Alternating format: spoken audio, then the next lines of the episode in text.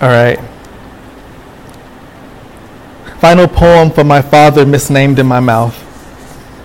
Sunlight still holds you and gives your shapelessness to every room. By noon, the kitchen catches your hands, misshapen sun rays. The windows have your eyes. Taken from me, your body. I reorder my life with absence. You are everywhere now where once I could not find you, even in your own body. Death means everything has become possible. I've been told I have your ways. Your laughter haunts my mother from my throat. Everything is possible. Father light washes over the kitchen floor. I try to hold a bit of kindness for the dead and make of memory a sponge to wash your corpse. Your name is not addict or sir. This is not a dream. You died and were buried 3 times. Once after my birth, again against your hellos shedding into closing doors, your face a mask I placed over my face. The final time, you beneath my feet. Was I buried with you then? I will not call what you had left anything other than gone or sweet perhaps. I am not your junior, but I fell in love with being your son. Now what? Possibility was a bird I once knew. It had one wing.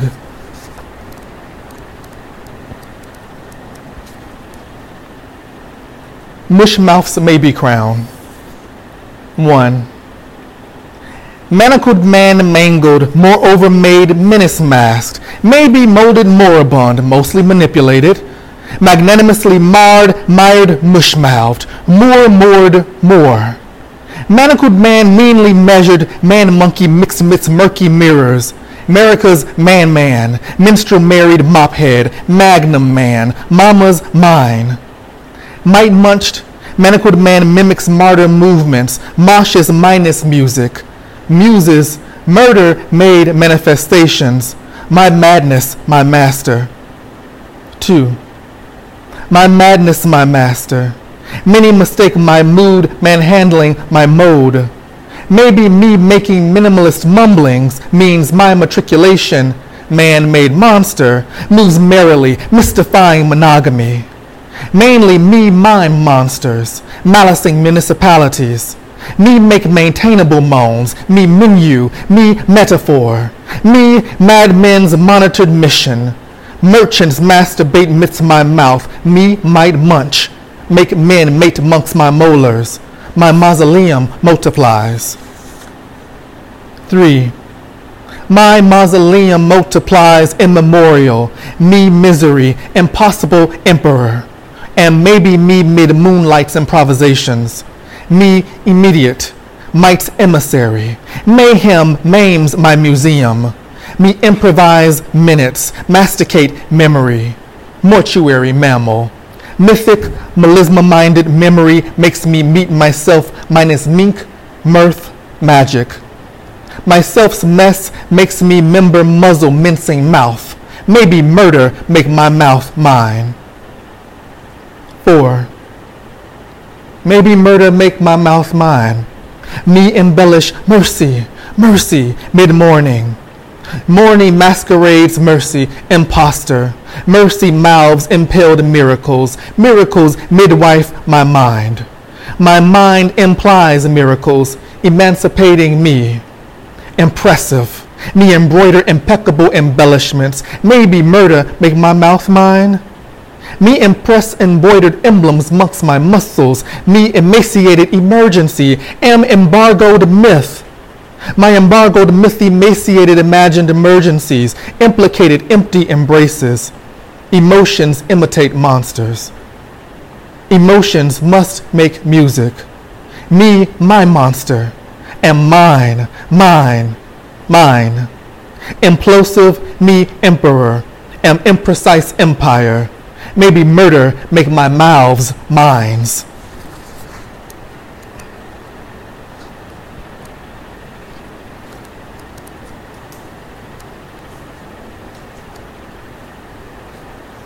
order of events.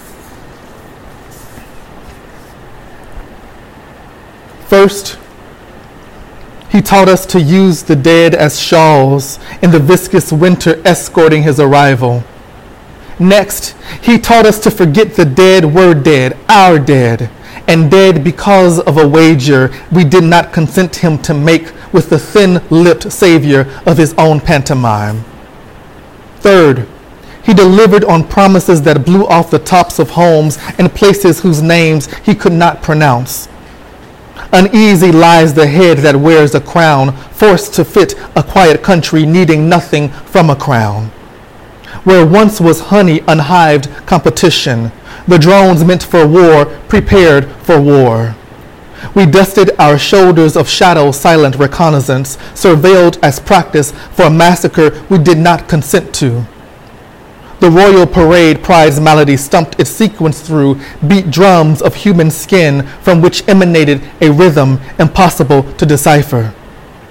I too would shake my ass to the sound of stars falling nightwise into a pit of myth-bent nomenclature if the names sounded like home. Under eroding circumstances, this kingdom could become home. Under eroding circumstances, my gasp has become home enough. Love not consented to, yet detected from beneath my mindless right hand, pressing its devotion to ritual over my heart. Flag above, waving heaven and blood into the smoke-diffused sky, I quake my way through anthems beneath. Rockets, glaring off my breath, forced to evidence I belong. The crown is crooked. We straighten it with vote-vapid hands. The crown sits too heavy for the king to carry on his own. When it falls, oh say can you see, strikes its inquisition. My knees, summoned to straighten at the hinges permission most questionably opens from, spike the earth with a kiss. Could I kneel my way to revolution? Would that goad the king to unzip?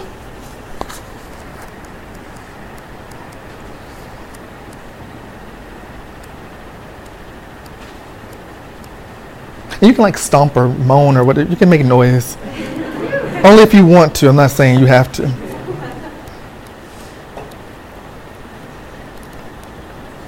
Maybe I'll do one more.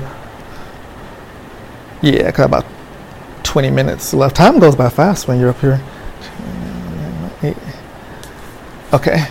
So yeah, I'll do one more from here and then I'll fill it out after that. Final poem for the moon. My first lover, my clavicles chiseler sculpting me into blue lamentation and crucible for your lunacy. Summon me to scuffle forward, Cancer moon, Cancer rising, and fill myself on your dust-flashed milk, your gray honey black-green grasses used to sharpen their night blades. My paramour, who gowns me in a yawning glint, Helios' canvas by which you find your aspects, find your shape misshapen in 7/8, your eighth self finally filled with ochre blood, or the ruddy salutations of familiar fever. You pass your sickness to me like fervor, my heart a moon learning all its phases at once. My idiolect and diaphragm, deliberate discs slipped from tough spine. Elysium I pitch my body beneath, white morning glories opening from my sweat-flushed back. I feel my veins heart pluck toward you. Arise like any body of water compelled into risk, pulled up the god ladder of your gibbous. You perfect your appetite in my blood. Hematite of harvest, scolecite that pulls my blood waves to zenith in your skull of good omen. Your lambent weight witness to worship and worry. I, a sun celibate celebrant ensconced in pearl, my mood unravels in your fingerless hand. I dance lute-backed in the armory of your niveous eye. Your snake-fang posture I hang from my ear, your crescent weaning me off your nectar. I will grieve your circumference, your diameter, your secant and chord, as you renew yourself with erasure. Moon as a mouth no more. Moon as a wound no more. Moon wound round my fists no more. Moon in the grips of hunger. Moon chip-toothed, goat-eye round in shock no more. Moon no beast aspires to kiss. Moon the color of my coming no more. Misery moon, moon dipped in a wail. Moon sick no more. Moonward dust floats but lingers no more. Moon heavy chimney no more. Moon washed tongue washing me no more. Full moon night's chandelier no more.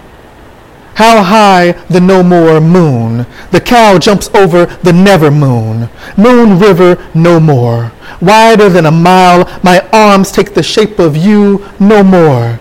Do not watch me while I look for you in the galaxy that breathes your many names. Sukuyomi, Koyoshaki, Shang-gu, Kansu. I am malazed by moonglut, moonstruck, lunatic, eclipsed by my lips, supplicant. Oh.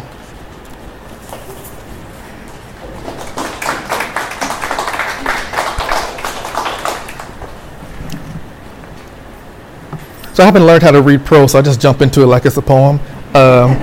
So like your backstory, just listen. I don't know. This is a much later chapter that I can read in isolation because it has so much that's just in it for itself. So I'll read this and then see how much time I have left, and maybe I'll read another excerpt from it. I won't tell you what chapter is. I'll say chapter X. Chapter X. Kwame's Crown. 1. Flowers offered no scent to evening's altar, and the musk of neighbors' horses fell into the ruts of shadows. Stagnant air filled with folklore as each house and ours bore whispers of the dead, their murmurs in chorus with leaf rustle, and the subtle scratch of mice squeezing their heads under a front door for a taste of rice deserted in a bowl on the floor, the one who forgot the bowl listening closely to ghost stories as though somewhere in the eerie narrative their own name approached, while in the cemetery, lying above their own grave, a man opened his eyes to sunset rusting the window panes as he lifted himself from the dirt and stood in the grass that entered his translucent feet. Franklin stared at the grass that entered his translucent feet, then he began to levitate, indiscernible from clouds. As evening air rushed through him, he looked down from his growing height, his burial shrinking in the distance his floating created between himself and the ground. The house he had lived in for almost 30 years became a building block and a crowd of toys portraying a town. Then the toy trees shrank, their leaves hissing in the wind that billowed Franklin above all he had known. Billowed above all he had known, he saw from the windy sky roads crisscross each other into an unfamiliar board game. Lantern lights moved in concert like a conspiracy of fireflies beneath him, their carriers unaware of Franklin's spirit rising above them, observing them take their time. The tree soon to be called God's Place towered dutifully over all things living and dead in ours. Its gnarly branches waved at Franklin like a clutch of omens. He saw the lake and its attending trees whose gnarly branches waved at Luther, Philip, and Justice as they swam and clutched each other against solitude. The lake glistened back, a sprinkling of small fires under sunset's surrendered light. Even from high up, he saw with the eyes of the dead the hundreds of fish fin their hunger through the din water. When he turned his head, he saw the spare and somber cabins of Turney scattered across the woods. The crooked brown heads of their roofs sloped into quiet confession. He saw Foster's crooked and quiet house and lowered his ghost form into the woods just outside of Turney to walk the nostalgic walk in his new invisibility, past where he mistook his own once lover for a deer that would soon learn to speak his name with an animal hunger. He was shocked to see the forest populated by other transparent figures of human and uncanny forms parading beneath oak shade toward Turney. It was then that he heard the drums playing, and the human and uncanny figures flew on small wings, floated on footless legs, paced on four paws. turned in the wrong direction from the pelvis so as to confuse its predators, toward the music. Through these haunted woods, beneath squirrels leaping in the green chandeliers, boughs weaved of themselves, he stepped without stepping to Turney, soundless though beneath where his feet would have made sound, were the scatterings of nature, broken by weather and beast. Nature, weather, and beast scattered about him, through him as he made his way to the fire-lit drum circle with the other spirits, and listened with the living Turnians and the dead to rain, Foster, and Aurora play their drums in a trance. Where he stopped, the other spirits kept going, entering the circle and dancing to the rapid rhythms pulsed from the hollow wooden hearts of the instruments. Then some of the living humans entered the circle and danced with the spirits, some so close and synchronized that it appeared they saw the gossamer forms remove their heads, blow fire from their mouths, and stomp barefoot in feverish flourishes, until one at a time the spirits climbed onto the backs of the living humans and rode them horse-like in the circle. As the spirits climbed onto the backs of the living, riding them like horses inside the circle, Foster's trance broke. He looked up and stared Franklin square in the eyes, never stopping his hands from licking the taut leather top of his drum. Then Foster played harder, faster, which quickened the pace of Rain and Aurora, the latter who threw her head back and ululated, the sudden birds in her throat flocking into the night sky. And the drumming ceased, and every spirit released their mounts and returned to the woods, leaving the living they had ridden, sweating and spasming on the dirt floor of the circle. Foster screamed Franklin's name, which made Rain and Aurora look up and out into the night, searching for him. Rain didn't see anyone who resembled Franklin, but Aurora saw a silhouette of light in the shape of a man standing right where Foster looked. Foster screaming Franklin's name once more, his voice cracking. Again he screamed, and where Aurora's bird voice had filled the cool air, now screeched the bladed throats of bats from Foster, who lowered his head onto the top of his drum and wept. Franklin lowered his head and wept as he left the circle and re-entered the woods. All the other spirits were long gone.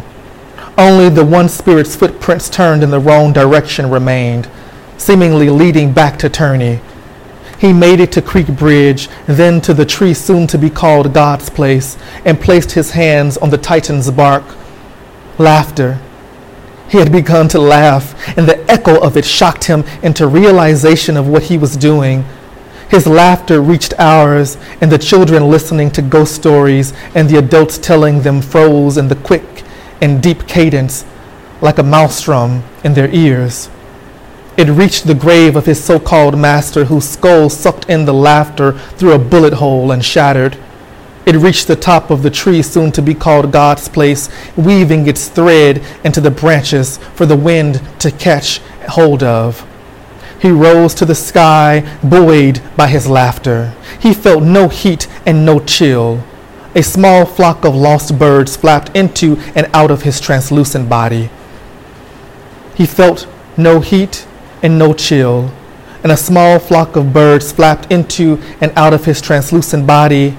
And though time meant little to him in this state of newly dead, he still perceived speed and noticed its rapid increase as he brushed past another set of denser, darker clouds that smelled of rain and into where nested the stars that he knew in his death knowledge were other suns. There, forming a constellation light years away, was the face of his mother, whom he had never known except now in the all-knowledge of death. It came to him that she was still alive, just hundreds of miles away from ours, married and free. She was free. The higher he went, the more he came to know, and with a spark's quickness, his true name came to him, Kwame Anan. "My name is Kwame Anan," Kwame said, over and over again, until what felt like crying came upon him, though it was simply the overwhelming sensation of being filled by the purple-black haze of the cosmos. From the cosmos, he looked down onto the earth and into the purple-black haze of Owl's collective memory. the death knowledge the dead have gifted to them swept through him, and the answer to a question he had not yet asked, forgiveness for whom, came fast in a flux of visions. In a flux of visions, Kwame remembered what he once couldn't remember because he had been so long with it, like someone losing a pair of glasses that all morning rested at the top of his head. So long with it, and it so long with him, until every rejection, every instance of loneliness crept him closer to his immaculate suicide. He watched as the universe showed him Thileus scrubbing the walls and floors with a wash Saint gave her.